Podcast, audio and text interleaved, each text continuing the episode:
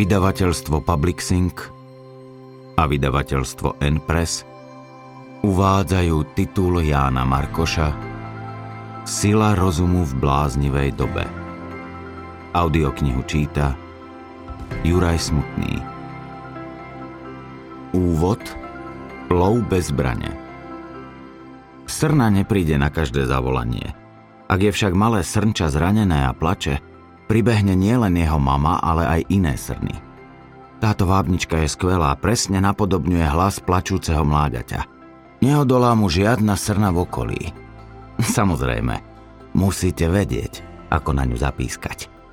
Je to veľké umenie. Hlas polovníka z autorádia znel hrdoba načene. Nevydržal som ho viac počúvať. Stlačil som vypínač a ďalej som šoféroval v tichu.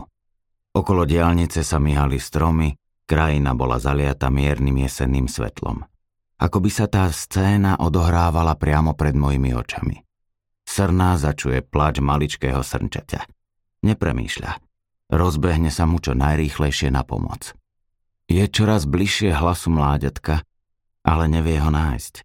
Na mýtine sa zastaví. Obzerá sa, hľadá mláďa. Vetrí. Zrazu padne výstrel prudká bolesť pri srdci. Srna padne k zemi, silno krváca, umiera. Z lesa pomaly vychádza polovník. Je na seba pyšný. Loviť na vábničku je veľké umenie. V dnešnom svete sa lovu venuje stále viac ľudí. Pravda, nedržia v rukách zbraň a nelovia vysokú zver. Lovia nás. Marketingoví špecialisti, riaditeľia reklamných agentúr, mediálni poradcovia, politici, youtuberi, instagramové krásky, SEO a PPC experti. Títo všetci a mnohí iní budú na seba pyšní, ak sa im podarí uloviť aspoň trochu našej pozornosti, nášho záujmu. Ak sa im podarí heknúť našu mysel a srdce, implantovať do nich svoje posolstvá a tak ovplyvniť naše rozhodovanie. V tomto love nejde o život. Vnútornú slobodu v ňom – však stratiť môžeme. A prebieha takmer neustále. Srna nemá proti polovníkovi šancu. Nebola stvorená do modernej doby, do sveta pušiek a vábničiek. My ľudia šancu máme, no musíme byť opatrní. Nemôžeme sa spoliehať na svoju intuíciu, na svoje spontánne emócie. Neboli sme stvorení do sveta mass médií a internetu. Nenarodili sme sa so žiadnymi protilátkami, ktoré by nás pred ním dokázali ochrániť. Virtuálny svet je ako krivé zrkadlo. Skresľuje. Keď sa na Facebooku hneváme, často to pôsobí ako nezrelosť. Súcit môže vyzerať skôr ako naivita. Nadšenie ako samochvála a láska ako gíč. Človek, ktorý do dnešného verejného priestoru vstupuje nepripravený, sa v ňom môže ľahko stať karikatúrou samého seba. Ako si teda uchovať ľudskú dôstojnosť a vnútornú slobodu? V prvom rade potrebujeme sebaovládanie. Nové technológie sú návykové. Potrebujeme preto značnú duševnú silu, aby sme im dokázali odolať. Ďalej potrebujeme vedomosti, aby sme sa vedeli v dnešnom verejnom priestore zorientovať a zručnosti, aby sme dokázali analyzovať to množstvo správ a posolstiev, ktoré okolo nás každodenne víria. Tieto zručnosti a znalosti sa súhrne volajú kritické myslenie. Väčšina príručiek o kritickom myslení sa venuje len veľmi úzkej skupine tém. Dozviete sa v nich, ako rozoznať férové texty od tých manipulatívnych, ako odhaliť logicky chybné argumenty a možno ešte čosi o kognitívnych skresleniach. Som presvedčený o tom, že to nestačí. Naše mysle a naše úsudky totiž ovplyvňuje o mnoho väčšie množstvo faktorov, než len klamlivá argumentácia či nejaké rétorické triky. Cesta od pravdy k lži často neprebieha v rovine racionality. Uveďme len tri príklady. Mnoho ľudí trpí závislosťou od internetu a sociálnych sietí. Nehľadajú na webe pravdivé informácie, ale zábavu či iné emocionálne uspokojenie. A samozrejme, Každá závislosť okráda človeka o objektivitu. V knihe o kritickom myslení preto podľa mňa nemôže chýbať kapitola o digitálnej odvykačke. Mnohí zamestnanci zase vidia, že ich kolega či šéf klame verejnosť, ale nepostavia sa mu, pretože im chýba odvaha alebo cítia povinnosť byť lojálny. Preto som nevynechal kapitolu o dynamike pôsobiacej vo vnútri ľudských komunít. A mnohí ďalší ľudia zase pravdu jednoducho vidieť nechcú, pretože by potom museli zmeniť svoje návyky či svetonázor, ktorý si budovali dlhé roky. Je pohodlnejšie odvrátiť zrak. V jednom z textov sa preto venujem aj kognitívnej dizonancii. Táto kniha teda pokrýva o mnoho širšiu paletu tém, než by ste od príručky kritického myslenia možno čakali. Budeme hovoriť o argumentačných fauloch či manipulatívnych grafoch, ale aj o whistleblowingu, súkromí na internete, predvolebných prieskumoch, reklame a mnohých iných témach. Táto audiokniha sa skladá z piatich častí. Prvá z nich sa venuje slovám, najmenším čiastočkám ľudskej reči schopným niesť význam – Dozviete sa v nej napríklad, akými trikmi sa dá doslov prepašovať podprahová reklama, ktoré slová v dnešnom verejnom priestore spolahlivo rozpútajú hádku, alebo čo dokáže frekvencia slov v jazyku napovedať o stave spoločnosti. Druhá časť je venovaná vetám, teda komplexnejším celkom, ktoré sú už schopné nielen niesť význam, ale aj nadobúdať pravdivostnú hodnotu. Ukážeme si napríklad, aký je rozdiel medzi vetou a výrokom, alebo ako rozoznať logický chybný argument. Zameriame sa však aj na samotnú pravdu a lož. Prečo je dnes často výhodné klamať? A prečo mnohí ľudia vedome ignorujú pravdivé fakty? Tretia časť sa zaoberá celými mediálnymi správami. Textami, reportážami, statusmi na sociálnych sieťach. Ako rozoznať, či je autor správy dôveryhodný? Akými najčastejšími trikmi sa manipulujú grafy? A prečo je potrebné rozumieť číslam, ak chceme rozumieť súčasnej verejnej diskusii? Akými rétorickými trikmi sa nás snažia autory správ zmanipulovať? Vo štvrtej časti sa pozrieme na výzvy a problémy, ktorým musí denne čeliť každý z nás. Chráni Facebook vaše súkromie?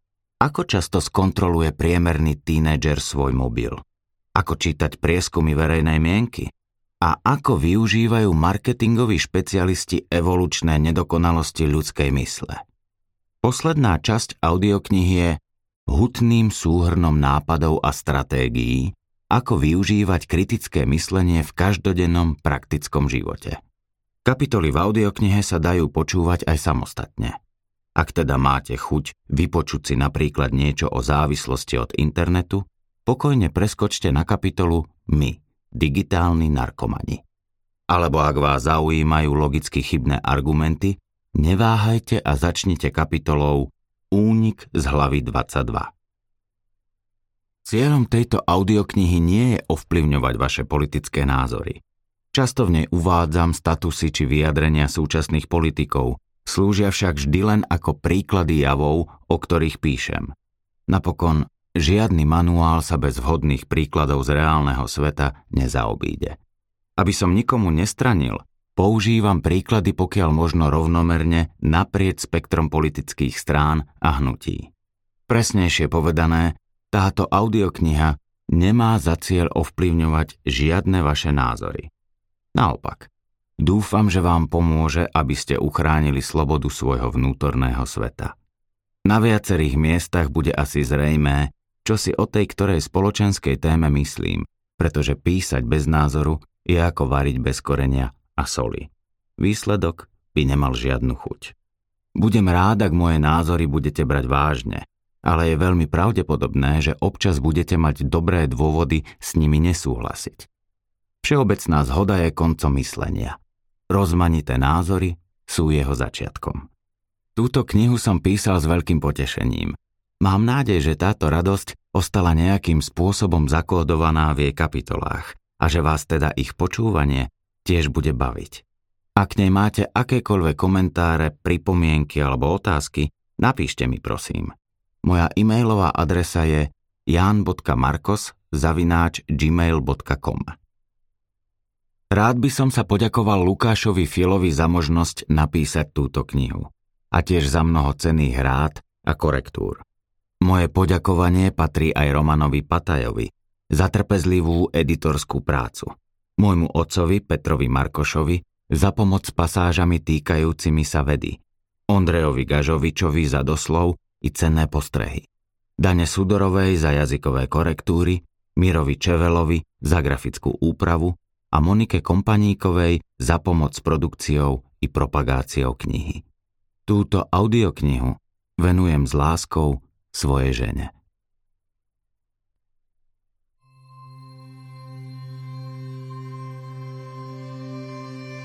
Časť prvá.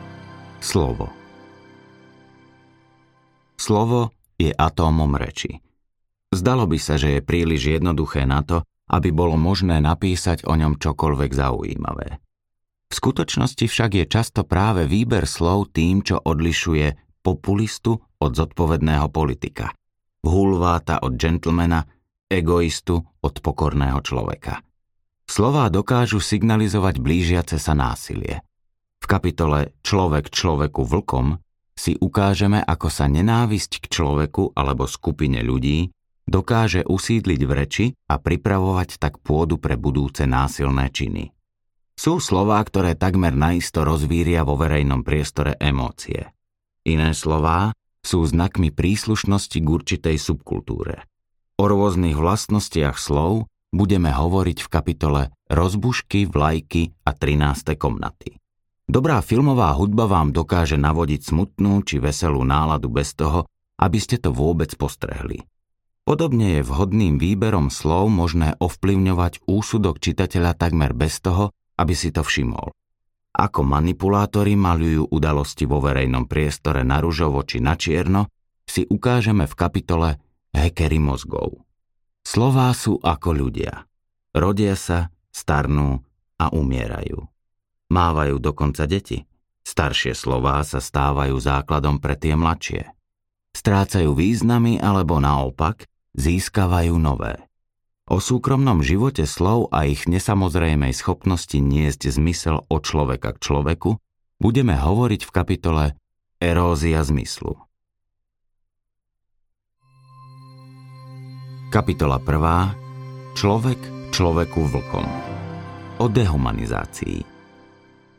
V júni 2018 písal reportér denníka N Otakar Horák reportáž o fungovaní záchranných služieb na Slovensku. Strávil preto deň ako člen posádky sanitky. Nasledujúcu scénu vďaka tomu videl na vlastné oči. Do deja vstupujeme v okamihu, keď záchranári uprostred noci privážajú do nemocnice muža so srdcovými problémami. Dajme slovo autorovi reportáže. S pacientom ideme na interné oddelenie. Je okolo pol dvanáste večer. Otvorí sestrička a hneď nám vynadá, prečo sme nevolali. Zabuchne dvere a pacient musí aj s posádkou záchranky čakať na chodbe. O pár minút príde službu konajúca lekárka, môže mať okolo 30 rokov. Nepozdraví sa, ani sa nepozrie na nás či pacienta, vojde do ambulancie a hlasno za sebou zabuchne dvere. Vyzerá to, ako by sme túto dvojicu otravovali. No, čo ste nám to doniesli? Pýta sa lekárka, ako keby bol pacient vecou. Pacienta, pani doktorka, odpovedal na otázku lekárky záchranár. No dobre, ale čo mu je? Pýta sa ďalej internistka. Hypertonik, tlak teraz okolo 170, vraví záchranár. To nie je dôvod, aby sa to sem nosilo, odvetí lekárka. Najprv počkajte, kým vám zreferujem celého pacienta potom, ak uznáte za vhodné, sa môžeme baviť o tom, či je dôvod, aby som ho sem nosil alebo nie, odpovie jej záchranár. Pacient, o ktorom lekárka hovorila v strednom rode, ako by to bol predmet, bol svetkom celej konverzácie, keďže bol iba pár metrov od nej. Z celej scény mrazí. Ešte desivejšou sa stáva, ak si predstavíme, že sa na mieste pacienta ocitneme raz my sami, alebo niekto z našich blízkych. Správanie lekárky a sestričky totiž nasvedčuje tomu, že v pacientovi, ktorý čaká a trpí na nemocničnej chodbe, nevidia človeka. Manžela, otca, ľudskú bytosť so svojimi plánmi a túžbami. Vidia v ňom problém, prácu navyše, pokazenú nočnú službu. Vidia v ňom to. príkaz profesora Kanta Viac ako 200 rokov predtým, ako sa odohrala táto scéna na urgentnom príjme, v roku 1785 dopisoval profesor filozofie Immanuel Kant v Kráľovci, dnešnom Kaliningrade, základy metafyziky mravov, svoje hádam najdôležitejšie dielo o etike. Kant si v ňom dal neľahký cieľ – odvodiť etické zásady nie z pozorovania ľudských kultúr a spoločností, ale z vlastností čistého rozumu. Kant závery svojho bádania nad etikou zhrnul do tzv. kategorického imperatívu, to jest morálneho príkazu, ktorý je platný vždy, všade a za všetkých okolností. Tento kategorický imperatív Kant sformuloval niekoľkými rôznymi spôsobmi. Pre nás je dôležitá formulácia, ktorá sa venuje medziľudským vzťahom. Otec novovekej filozofie napísal Konaj tak, aby si používal ľudstvo ako vo svojej osobe, tak v osobe druhého vždy zároveň ako účel a nikdy len ako prostriedok. Znie to zložité, že? Preložme teda Kantov filozofický jazyk do voľnejších, prístupnejších vied. Keby Kant prednášal súčasným slovenským gymnazistom, Možno by svoj imperatív sformuloval takto. Nezneužívaj ľudí okolo seba. Nie sú len figúrkami na šachovnici tvojho života. Majú vlastnú dôstojnosť a vlastnú hodnotu. Kresťania nájdu podobnú formuláciu v Biblii. Miluj blížneho svojho ako seba samého. Je veta, ktorá sa na Kantov imperatív vlastne dosť podobá, aj keď používa iný jazyk a hovorí k inému publiku. Okrádanie o ľudskosť Neschopnosť či neochota vidieť vo svojom blížnom rovnocennú ľudskú bytosť je stará ako ľudstvo samo. Jej príčiny môžu byť rôzne. Od únavy a vyhorenia v pomáhajúcej profesii, takto hádam bolo vo vyššie citovanom prípade z nemocnice, cez strach z neznáma, ako je to v prípade obavy z utečencov, pocit nespravodlivosti, napríklad pri rozdeľovaní sociálnych dávok, až po jednoduchý nedostatok empatie. Táto vlastnosť sa viditeľne prejavuje práve v reči. Strata schopnosti vidieť druhého človeka v jeho ľudskej dôstojnosti sa na voľbe slov okamžite podpíše. Keď o druhom človeku hovoríme ako o veci, chorobe, zvierati, probléme, katastrofe, dopúšťame sa tzv. dehumanizácie. Okrádame daného človeka o jeho bytostný základ, o jeho ľudskosť. Dehumanizácia je žiaľ rozšíreným javom. Často sa s ňou stretávame napríklad na internetových fórach, ktorých virtualita láka písateľov k neuváženým vyjadreniam. Prvý príklad je z diskusie po článkom o migrácii na Aktuality SK. Text je zo 14.6.2017. Katarína osobne podľa dublinských dohôd má byť každý nelegálny migrant vrátený do štátu, ktorý nelegálne prekročil ako prvý. Takže, lode majú otočiť a vrátiť späť do Afriky a nie ich dovážať do EÚ. Prípadne vrátiť do Turecka, Grécka či Talianska. Už ani naivné dieťa neverí, že ten obrovský nárast ilegálnej migrácie je náhodný. Dôsledky sú a budú pre Európu katastrofálne. 2454 Stevo. Olovené tabletky do hlavy by určite zastavili inváziu kobyliek. Diskutujúci 2454 Stevo píše o olovených tabletkách a o kobylkách. A predsa je zmysel jeho slov zjavný. Navrhuje mnohonásobnú vraždu. Kódový jazyk, ktorý používa, túto skutočnosť len nepatrne zahmlieva – Nacisti hovorili o Židoch ako o Škococh či Hávedi. Hutuovia v Rwande o Tucioch ako o Šváboch. Nenašiel sa jediný diskutujúci, ktorý by udelil 2454 Stevovi záporné hodnotenie jeho komentára. Naopak, 12 ľudí jeho návrh hodnotilo kladne. Nie je prekvapujúce, že Aktuality SK sa rozhodli diskusie po vražde Jána Kuciaka a Martiny Kušnírovej zrušiť. Šéf-redaktor aktualít Peter Bárdy sa po tomto rozhodnutí takmer okamžite sám stal objektom dehumanizácie. Diskutér Ľubomír Pažický ho nazýva škodnou zverou a naznačuje, že je potrebné na ňu poľovať. Povedzme to opäť bez obalu. Nabáda na vraždu. Administrátori facebookovej stránky na palete tento komentár celé týždne nezmazali. Mimochodom, Petra Bárdy ho poškodili aj tým, že mu do úst vložili slová, ktoré nepovedal. Šéf-redaktor Aktuality SK vo svojom komentári vypnuté diskusie k článkom nás netešia, píše niečo celkom iné. Vydavatelia, respektíve prevádzkovateľia internetových stránok sa museli začať brániť.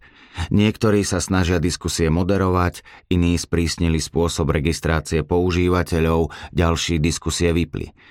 K tomuto radikálnemu riešeniu sme pristúpili aj na aktualitách – Stalo sa to krátko po vražde Jána Kuciaka a Martiny Kušnírovej.